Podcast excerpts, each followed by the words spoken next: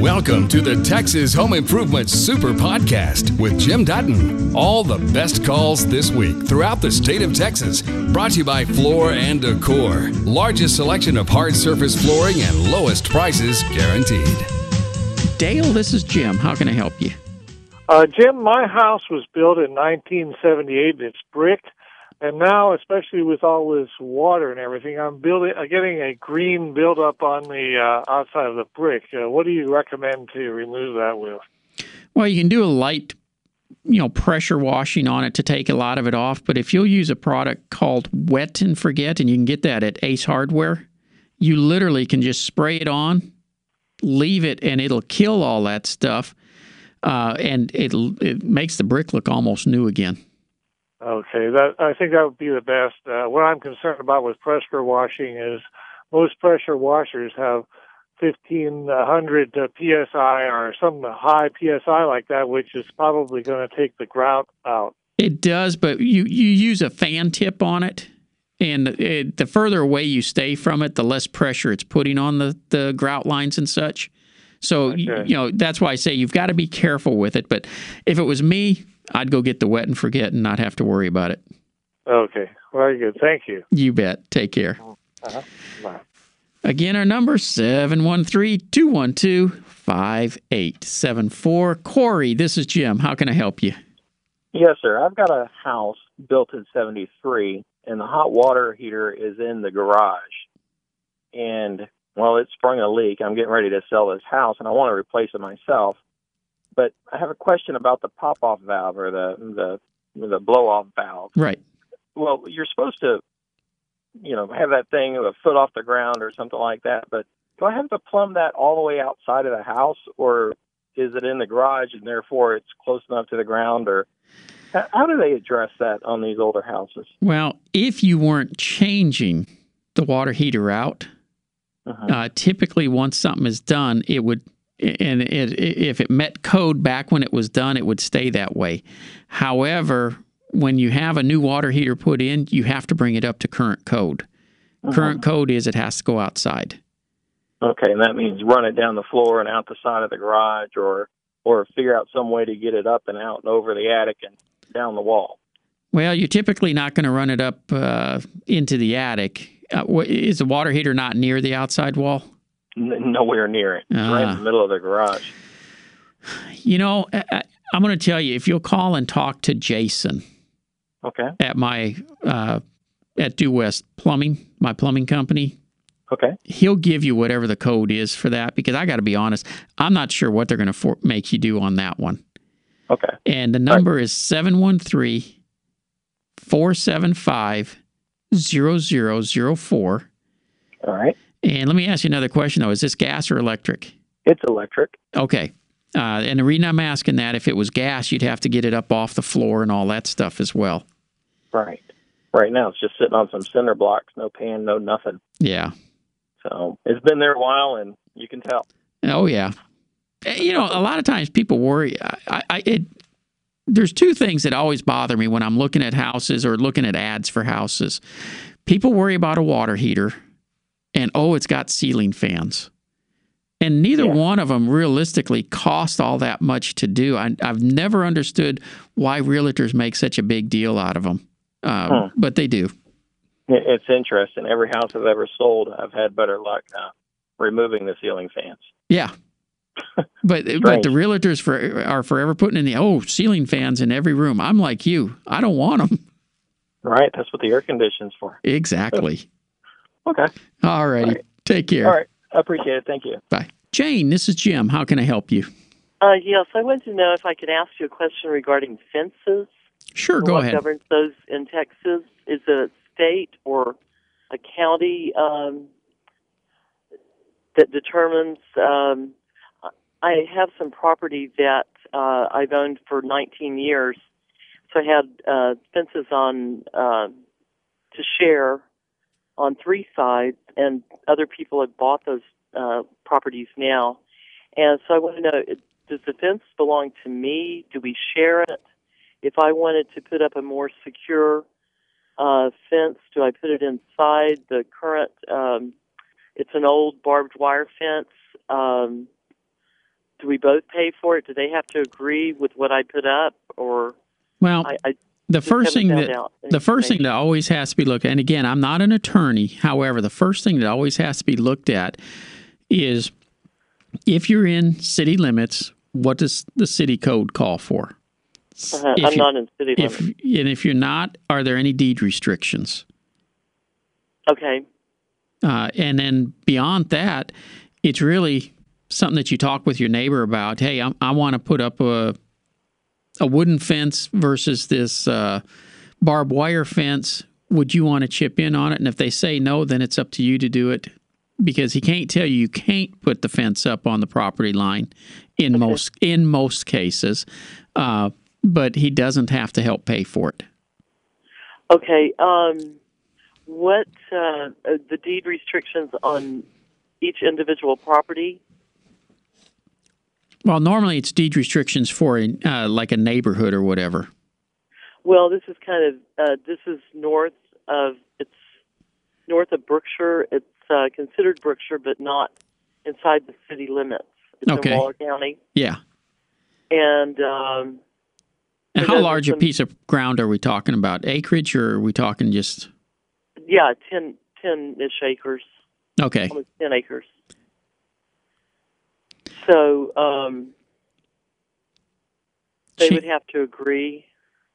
Well, they don't have to agree. No, it should. Uh, is, if there's no restrictions as far as you know what type of fencing you put up, Mm-hmm. you don't have to have their permission. The only thing you would get from them is if you wanted to ask them if they wanted to help pay for it because Okay. they'd like they'd like to do it as well.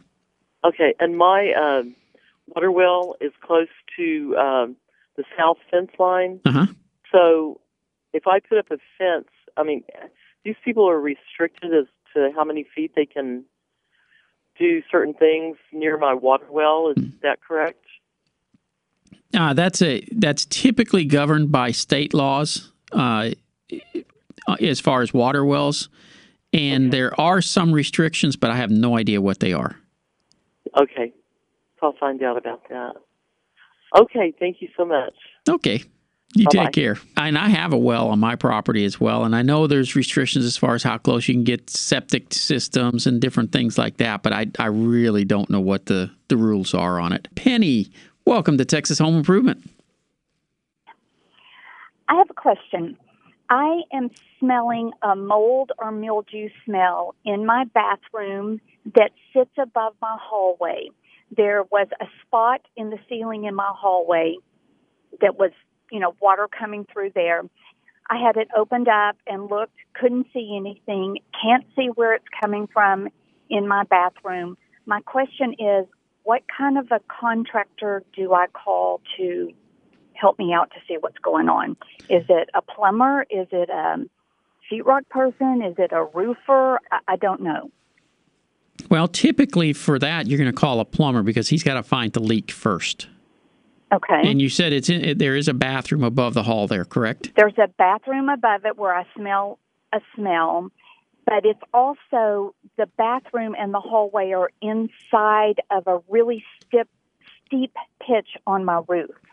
So I don't know if I have a leak from the roof that's coming behind the bathtub and then going down to the hallway, or if there's a leak somewhere in the tile in the bathroom that's coming down. Does that make sense? It does. I will tell you a lot of times where the leaks are found is in the overflow of the bathtub. Okay. Uh, those are notorious for starting a, a leak like that. So the first thing I would look at is is it at the end of the tub that has the drain in it? Okay.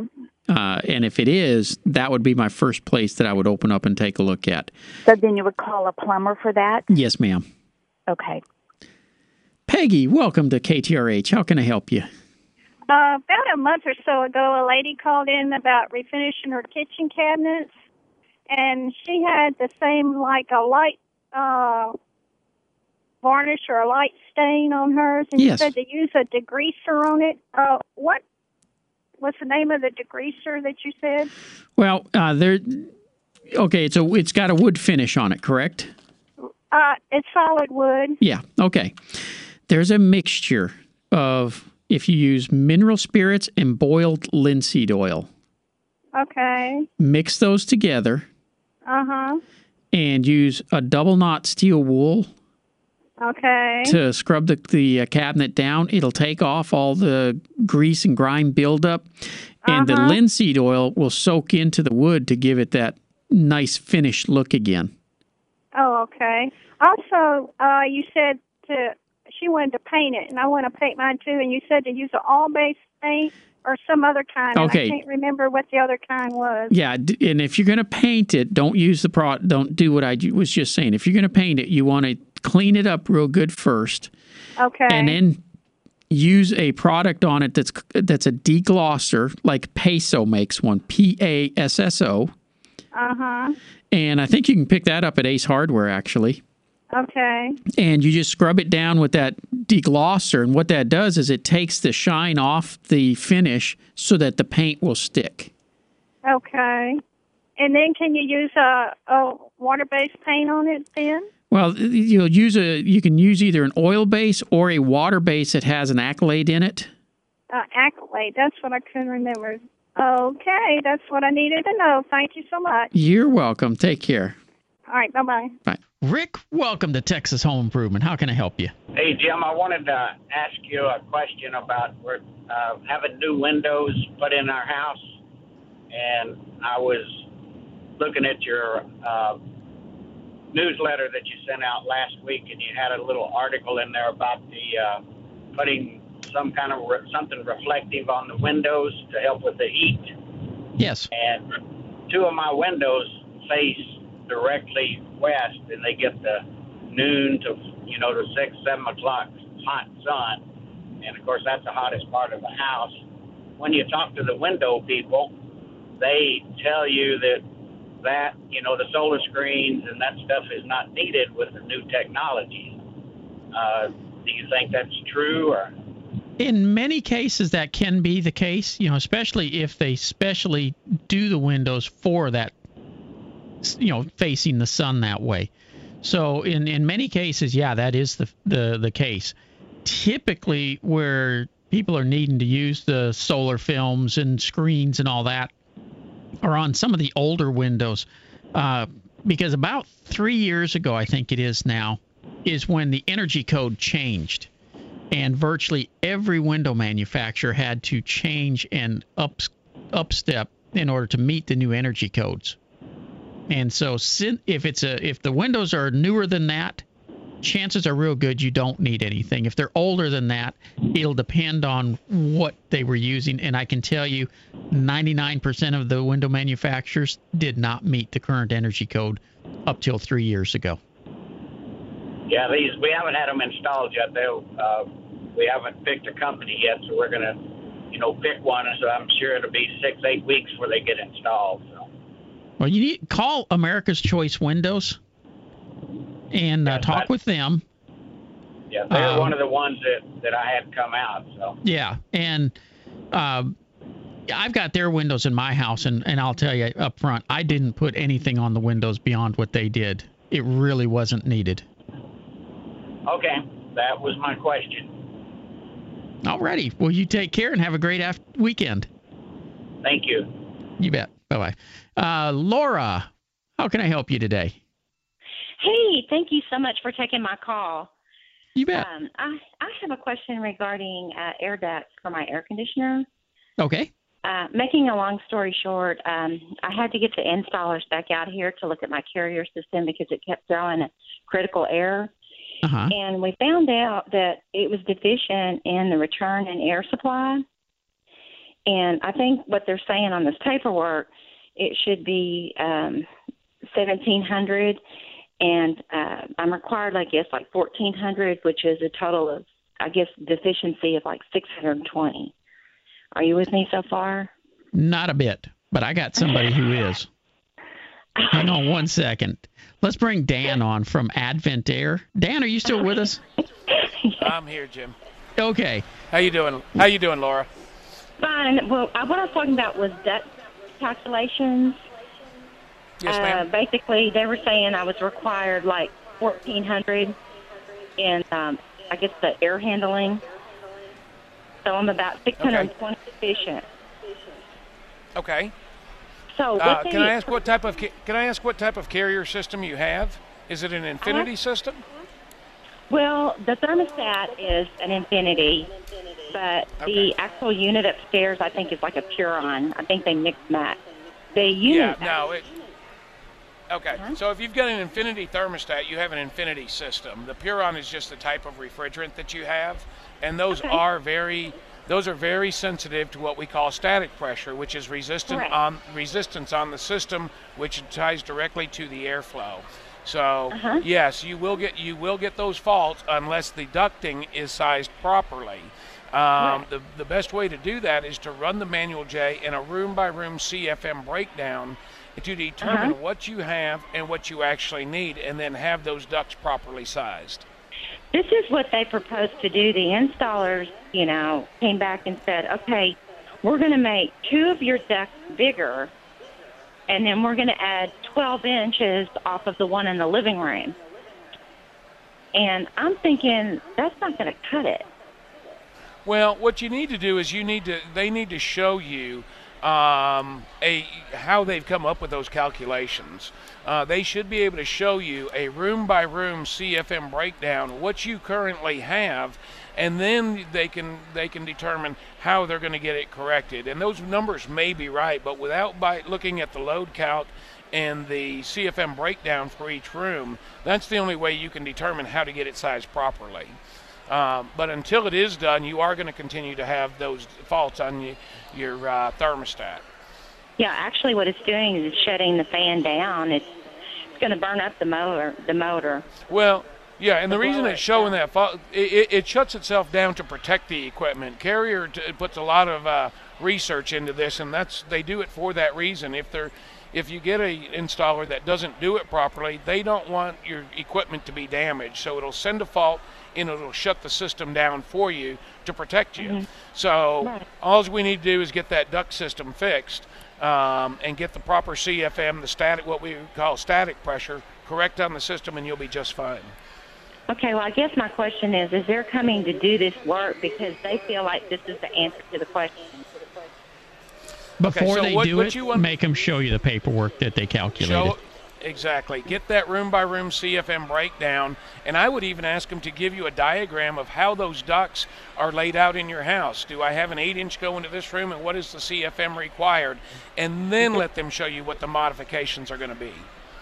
Yeah, because see, right now all we have is like the one, and that's it. The one ten inch. Yeah, and again, that doesn't. I, I, I would have to see what the uh, the manual D on that is, which tells me the uh, the airflow to the rooms. Uh, We'd have to see that to, to, to tell me whether a 10 inch or a 12 inch or you know i- is proper for that application. And Laura, this this was a retrofit system, right? This isn't new construction. No, no, no. The unit was installed in 2005, and it's Okay. been throwing up this error since 2005. I moved in in 2008, and that's when I went back to the installers, and they're not real happy about doing this because the unit, like I said, it's been in there since 2005. Laura, what Yeah. part of the you where what part of the metroplex do you live in? I'm in Allen. And Allen, I'll tell you what, do this. If you want to give me a call directly in my office on Monday, um, I'll see about having one of my consultants come out and just make sure that this is happening, take, uh, being done properly for you. Just call me directly in my office at 972 Hold on, I'm running 221. for a pen. Hold on, I'm running for a pen right now. Hold on. Would y'all be willing to come out when they come when they come to do the work? I, it would depend on the scheduling. I'd have to look at that. But again, if you will call me, I, I, I don't want to get in there and get in, have my guys get into a dispute with another company. Exactly. What I'd like to do is come out and run the numbers for you, show you what it should be, tell you what size those ducks should be. I'll be happy to do that for you. Okay. Um, just give me a call. My office number is 972 Uh-huh. 221 4373. Ask for Uh-huh. me directly, Dan Lysing, and uh, we'll help you out with this, okay? Okay, thank you. All right, Laura, thank you very much. Have a good weekend. Wes, how can I help you? Hey, Mr. Dutton, love your show. I finally got a chance to call you because my wife's out of town. I can't call when she's in town because she thinks I know everything. I can't let her catch me asking you.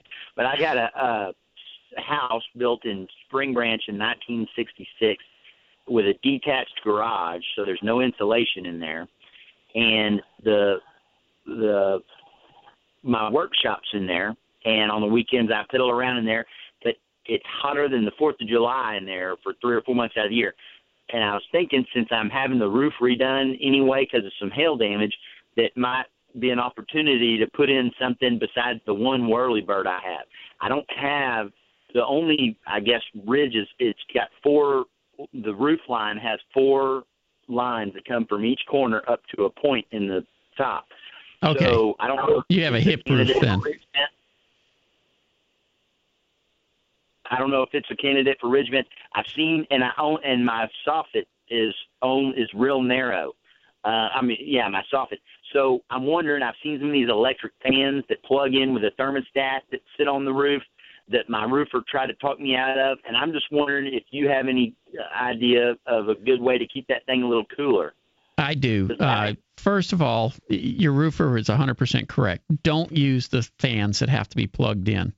Uh, your roof does not, if it's a, a hip roof like that, it's not a candidate for uh, ridge vents. Take a look at a solar powered fan for up there because then when it's hot, it still clicks on, but it's operating off off the sun's power rather than electricity.